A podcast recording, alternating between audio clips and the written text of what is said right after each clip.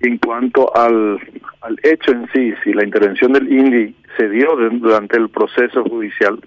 nosotros hemos intervenido porque nos han solicitado informes del juzgado, de la fiscalía, de todas las instituciones que intervinieron, si esas tierras eh, son forman parte de, de, algún inmueble propiedad del INDI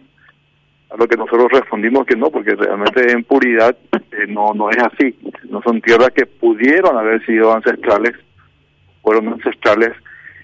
pero que lastimosamente, como es una deuda que viene de larga data, de, épocas pasadas, de, siglos atrás, lastimosamente no se tuvo una visión de establecer reservas indígenas como tienen otros países y las tierras ancestrales pasaron a ser de dominio fiscal y al pasar a dominio fiscal las mismas fueron eh, otorgadas a aquellos que son beneficiarios de la reforma agraria. Y se les otorgó tierras que estaban ocupadas por inclusive por comunidades que fueron después trasladadas eh, fueron eh, desalojadas.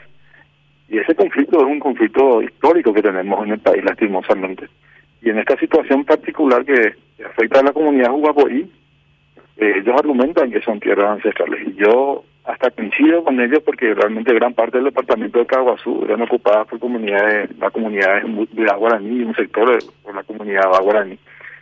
Pero como estas tierras ya fueron tituladas